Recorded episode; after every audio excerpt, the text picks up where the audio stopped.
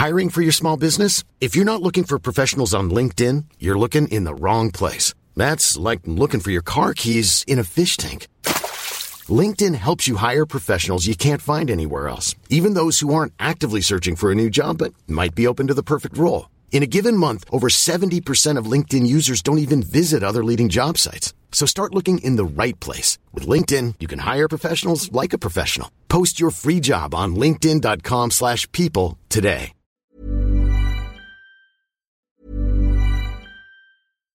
Hi, I'm Daniel, founder of Pretty Litter. Cats and cat owners deserve better than any old-fashioned litter. That's why I teamed up with scientists and veterinarians to create Pretty Litter. Its innovative crystal formula has superior odor control and weighs up to 80% less than clay litter.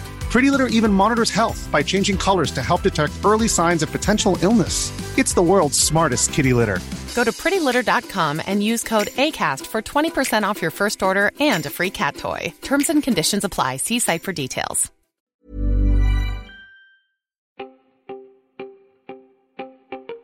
Welcome to the Help Desk for Wednesday, the 31st of March. I'm Tess Bennett. And I'm Peter Wells. Today, we're joined on the podcast by a guest who's been leading a double life online. She's normally somewhere around the globe reporting for Australia's longest running international current affairs and documentary TV program, Dateline. But Calliste Weitenberg leaned into the weirdness of 2020 and created a fake Instagram persona called Mia Wilde aka That Coastal Girl, all in the name of uncovering exactly how the influencer economy operates. The series is running on SBS's The Feed over the next few weeks, but Callie, how did you get this idea past your bosses? Surprisingly, very easily. Um, I mean, if you put yourself out there, I, I think the feed is very up for unusual experiments in the name of good journalism or interesting journalism and interesting TV. So it was it was pretty uh, pretty easy. But I mean, it's something that we've all seen happening, I think, before our eyes, uh, but maybe haven't paid any conscious attentions to, which is just the explosion of advertising on our social media feeds. And I mean, I think you know, two years ago, I lost my faith in Instagram and social media. And I and it was due to this. I mean, everybody now is selling you things on the platform whether overtly, like influencers spruiking products, or a little bit more subconsciously, like your best mates and things who are kind of reflecting advertising culture now. And I think all of that, everybody recognizes that when you mention it. It's like, yeah, I have seen this shift take place on the space, but why and what is behind that? And I think no one's really ever paid any eh, real attention to just how much money there is in this space now when it comes to advertising and just how big the influencer advertising world is you know becoming and where it's heading. I mean this is sold as the future of advertising. It's where brands are putting their money because they get better payoff. I mean it's less overt than your tv or radio ads and people blindly and you know they just accept it. So um, when i mentioned that to to the boss and you know everybody can relate everybody can see that, um, but no one's really looked at it before. So it was a no it was a no brainer. So I've seen the the first two episodes now that have screened on SBS, and in the very first episode, you spoke to a, a you spoke to an influencer who, at the height of her fame, walked away from the scene. What does a retired influencer do? So she's actually um, a teacher now, and we would have really loved to have filmed with her. She's teaching in sort of preschools, so with young kids under the age of five. So, I mean, we would have loved to have shown that in the story, but because they're such they're little kids and it's a school, we couldn't get our cameras in there. But yeah, so she's completely left the game, has no longer got any social media accounts. Uh, she has been doing a little bit of blogging on a website, looking at all things from Marx to the fall of capitalism. She's gone very deep on sort of all these other ideas, which is fascinating and time another podcast potentially. But um, yeah, and then for her day job, her nine to five for cash, she's now a a, t- a teacher. And so last week you also bought 2,500 followers for like 25 bucks. That sounds like a pretty good deal. It, it's shockingly cheap, right? I mean, uh, it just goes to show how easy it is, common it is to kind of fudge the numbers and how, you know, when you look at follow counts on people's social media feeds or social media accounts, just how empty these are. I mean, one company we spoke to in last week's episode said that around 25% of all of Australian influencer accounts are suspicious, meaning they have at some point potentially faked their follow numbers, their like numbers, or their engagement numbers. So, I mean, yeah, I mean, and when you find the price for these things, 25 bucks, why wouldn't you just kind of chuck a few extra fake followers in there and it's funny because the brands try to tell us that the numbers on these things don't really matter, but they do because as you know, Instagram users, the entire time we've been airing this series, people have been contacting us going, wow, look at your kind of follow account. It's up to say 30,000. That's incredible. Guys, this is all fake. We've bought every single one of our followers. I mean, not every single one, but mostly, I'd say 90%. It's all just smoke and mirrors, really. Most people and all the industry players, from the regulators to government to the tech platforms themselves, really haven't been asked these questions in Australia. And so when we were trying to find these answers around how things are working, why they're working that way, what are you doing to kind of fix these problems, there were, there were questions that no one's actually really sat down to even consider yet. So that kind of mm. where it's an interesting time because I don't think the space is even there yet to consider these questions. And that's the whole point of this story is like, hang on a minute, you're selling me this $15 billion industry, right? And everyone's making heaps of cash off it at the moment. And there's all these holes in this game right now and possible consequences of that. But nobody yet is thinking about that, or the people that should be thinking about that aren't. It's definitely yeah, a, a space that's going to keep evolving, and there'll be so much more kind of to come out of it as it goes yeah, we don't really have any rules like the FCC do we, where um, you have to acknowledge if you're in a sponsored video yeah. or. And overseas, you know, these are spaces that people are looking at how to regulate. They're addressing those questions already, however flawed they are or imperfect. But we aren't even at that stage yet. You know, like it's just kind of a, oh, that's too hard somewhere down the line. But yeah, know, the impacts of that happening now. And so that's why we sort of need to be thinking about it. Is there a bit of a tipping point when you know you, you purchase ten thousand followers, and then because of that, people think that you must be important, and then you'll you'll get a bit of a snowball effect? Yes and no. So yes, most it's been fascinating to see what happens now that the story's airing. For the course of the first couple of eps, and including tonight's episode three, we played it pretty safe. I mean, we we bought around two thousand fake followers to start, and that was a conscious decision because we know that the platform are cracking down on these types of activities, or at least we're told that. So we were never sure in the course of this experiment at any point we could have had the rug pulled from under our feet. And if Instagram was doing their due diligence and doing as they say they do, we could end up, you know, either losing the account or being shadow banned, in which case the experiment was null and void. So we we're kind of always tiptoeing and treading that fine line. Ultimately, as the experiment shows, none of that ever happened and it's kind of free game like go go as hard as you want and i mean we ended up buying a ridiculous number of followers just to see how far we could actually take it. And it's still live and it's still running and people are still messaging us. But to your question around uh, followers and and sort of regular people and users of instagram yes there is a tipping point in terms of influence there. And that's the whole point. I mean the more followers we get, these are the things that they pick up on. The first thing they see when they come to your account is, oh my God, she's got 30 or 40K followers now. That's incredible. Like she's made it. It doesn't matter that they've all been faked. Did you get any good free stuff? is what we mostly want to know. Depends depends what you call free stuff. Um, I got some, you know, coconut yogurt, coconut water, underpants, fake eyelashes. I mean, these are all things that I don't think are necessarily that great, but I mean, somebody else out there might think they're they're pretty cool. But you know, at the end of the day, you can't feed yourself with a sports G string. So I mean, mm-hmm. that's where I call. that's what I say It's uh, not really great. Great SponCon.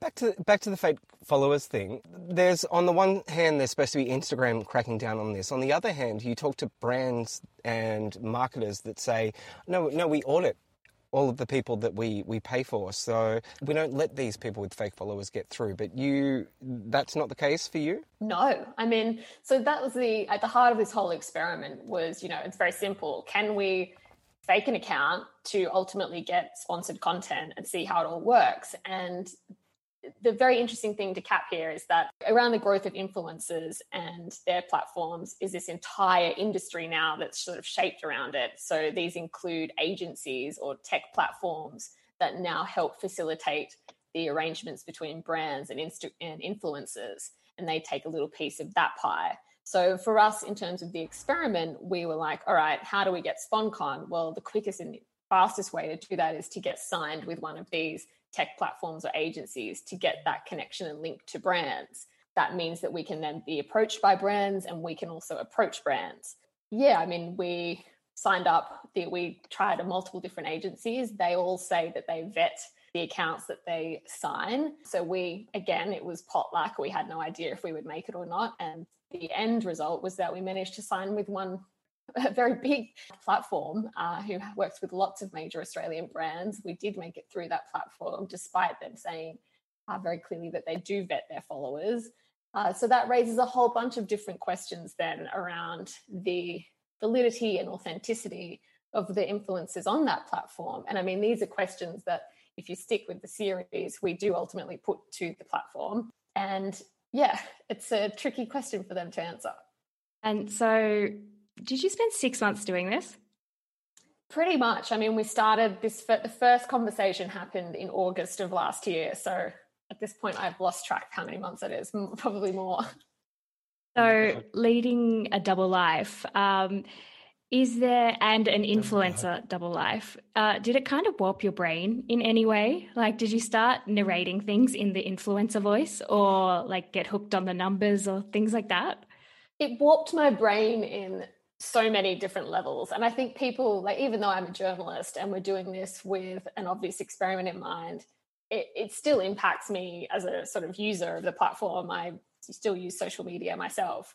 So it, it, it it on multiple levels. One, it's the constant pressure to have to be posting every day. And that was something we, we realized very quickly. I mean, at the outset, when we made this idea, we had this naive expectation that we could shoot a bunch of content in a couple of weeks in the end of 2019 load them all up on a platform and sort of drip feed them automatically to a, to the account and you know hands off walk away that's great we're done and like let it sort of run.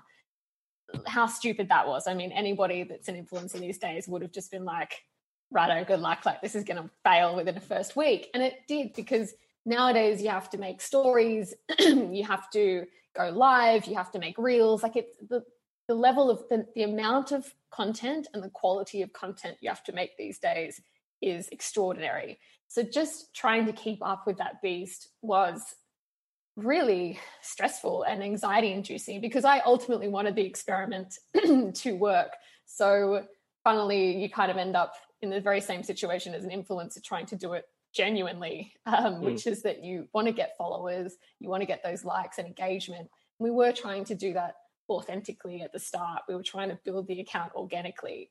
So that stress every day, you're just thinking, how do I make new content? How do I make it different to what I did yesterday? How do I do it quickly so that I'm not spending hours sitting here trying to make a reel because I've got to go off and live my real life, you know, and I've got a partner here who is, you know, equally exasperated by this whole project because he's like, you know, this is meant to be a joke, but you're ultimately being sucked in. So mm. who's who's really who's the joke really on? But secondary to that is the whole world of wellness influencers, which was the sphere and niche we chose very specifically because it's very brand friendly and there's a lot of brands that can piggyback off of it. So we decided to create our character in that space with that niche and just following. So when we started the account, we followed as many wellness influencers as we could in Australia um, to copy their accounts and copy their content and just the nature of consuming that content every day, nine to five, through Mia's platform, was really confronting because you notice the cliches, you notice the double speak a little bit that happens on the platform and how that would impact your mental health. And playing into those stereotypes, I found really confronting because to me, it was an element of gaslighting. I mean, you're taking pictures that you're posing to perfection or bring out imperfections and then crafting uh, captions that say the opposite, that say you are relatable, that say you are imperfect and flawed and struggling, you know. But so I think that um, to me, it's like a level of gaslighting where the follower is sort of being told one thing, but the pictures they're seeing is telling them a totally different reason that ultimately make them feel terrible. I mean, make them feel like their lives are not perfect and make them feel like mm, they're, mm. you know, not keeping up. So I, that also impacted me because as a user, I'm my life isn't perfect. My life is very different to me as I, you know, have the same personal insecurities as anybody else. And so watching all of that content daily and then trying to feed that same beast, I found it really irksome. And ultimately, I think it's completely killed the power of the beast, really, for me, because I see the game, I see how repetitive it is, I see how just how cliche everything is on the platform. And yeah. The best way to circumvent that is to unfollow and get off. So you you were actually playing a character, so in some ways you could kind of divorce yourself from how weird the whole situation was.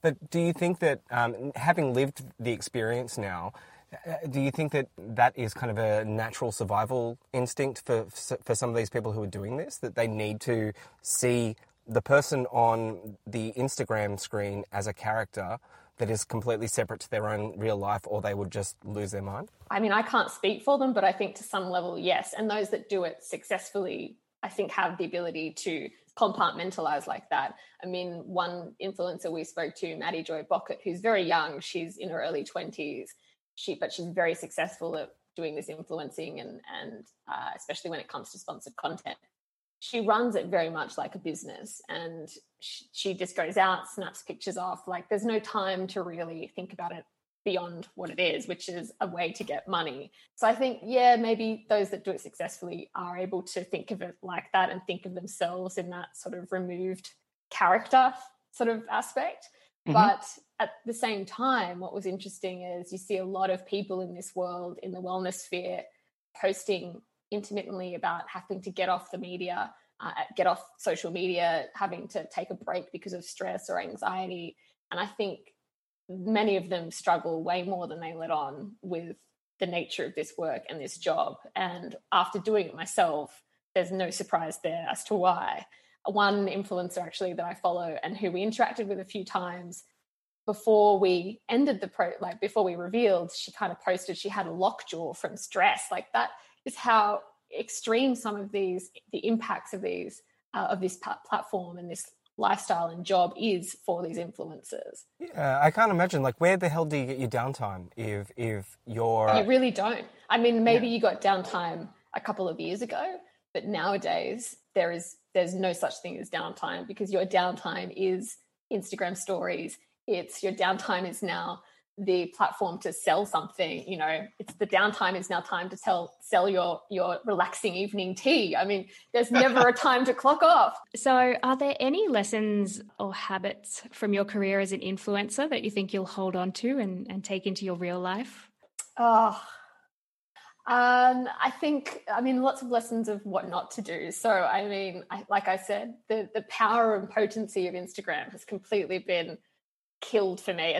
I've seen Oz behind the curtain in The Wizard of Oz, sort of moving the machinery, and the magic is no longer there. So the, the hold on me is no longer there. And I've found it much easier now to remove myself from Instagram, remove myself from social media because I know how it works and because I know it's not as glamorous as it as it seems. But I guess the other flip side to that and the great irony is that I've also learned now the power of Instagram in terms of spruiking yourself and getting stuff out there. And I think as a journalist, inevitably the catch 22 is I have to engage with these platforms to be able to reach the people I want to reach, to tell the stories I want to tell. So maybe I take one or two tips away on how to um, spruik myself better on Instagram and get my stories out there. Yeah, and, and do, does it make you question at all your own your own relationship with social media? Because I know I know there are days where like I'll, I'll post something to Twitter and and then like six hours later I'll look at it and go, hey, that was really funny. Why did it only get three likes? And and I and then I sit there thinking like, why does that matter? Like why? And you know, it, it completely. When, when you think about it too much, it really does uh, make you wonder what the hell we're doing to our brains. Oh yeah, it, I mean we're all human. We all want validation and at some point, you know, confirmation that we're a worthy human being and we're not just wafting around in the ether aimlessly until we die. So I think, you know, everybody's looking for some kind of confirmation or validation on the platform, whether you are conscious of the fact that it's all a sham and that you should ultimately shut it down or not. So yeah, I mean, the great takeaway, and I kind of write this in a blog that I think will be published soon, is just the disconnect between me creating Mia's life and how great it was during a pandemic when I was really personally struggling with all of the impacts of that pandemic, like everybody else. I suffer from depression and anxiety. I see therapists for that, not nearly enough.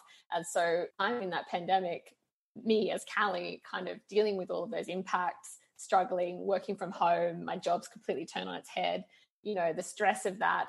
And then I'm posting Mia's life, which is completely ridiculous and a farce and perfect. And she's great. Um, mm. And I guess that disconnect and just how wildly removed they were from each other and the reality that I was living completely just that's what I mean when I say the power and potency of this platform is now killed for me because normally I would log on to the social media during the pandemic. I'd be end of the day, I'd log on, scroll through my feed and see other people kind of still managing to to do their job or managing to find positives. And I was just like, I feel shit right now. You know, this is yeah. horrible. And I guess it's made me realize just how empty it is to kind of value that. And none of this is surprising. None of this is new necessarily. Everybody knows this, but we never consciously are acknowledging that. And we give in to the myth of social media daily, hourly, minute by minute. And we don't pull ourselves out of that nearly enough. So hopefully, this experiment sort of reiterates that message and shows people that, you know, you do have power to clock off and you do have power to ask questions around what you're seeing on the platform. And if that's when it comes to advertising, we need to be taking it a lot more seriously than I think we have been to date. Because, yeah, there are many impacts from that. Can I ask one final question? I know we're, we're pushing time here, but so you you've chatted to the uh, the classic Instagram boyfriend, the guy who holds the camera for, for the model.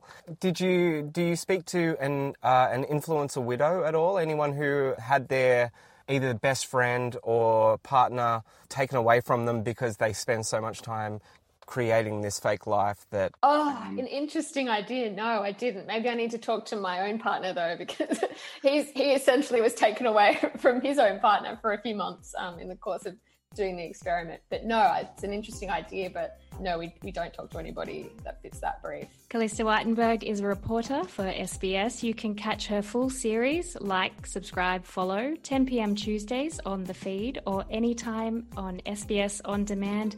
Callie, thank you for giving That's us okay. the behind the scenes yeah. No, thank you. It's been a wild journey. Quote the name of the pseudonym of my account, Mia Wilde. Um, and no, it's been fascinating. So hopefully people can, you know, learn a few things from it and take something meaningful, take some control back in their hmm. lives mm. when it comes to social media. I've really loved the first two episodes, and um, and thankfully, uh, social media, YouTube, fed it to me in the algorithm, so everything is right with the world. Yes, that's the great irony. I'm still out there using it to spruik the show. Thanks so much. Thanks, guys. See you Thanks, later. See ya. Bye. Bye.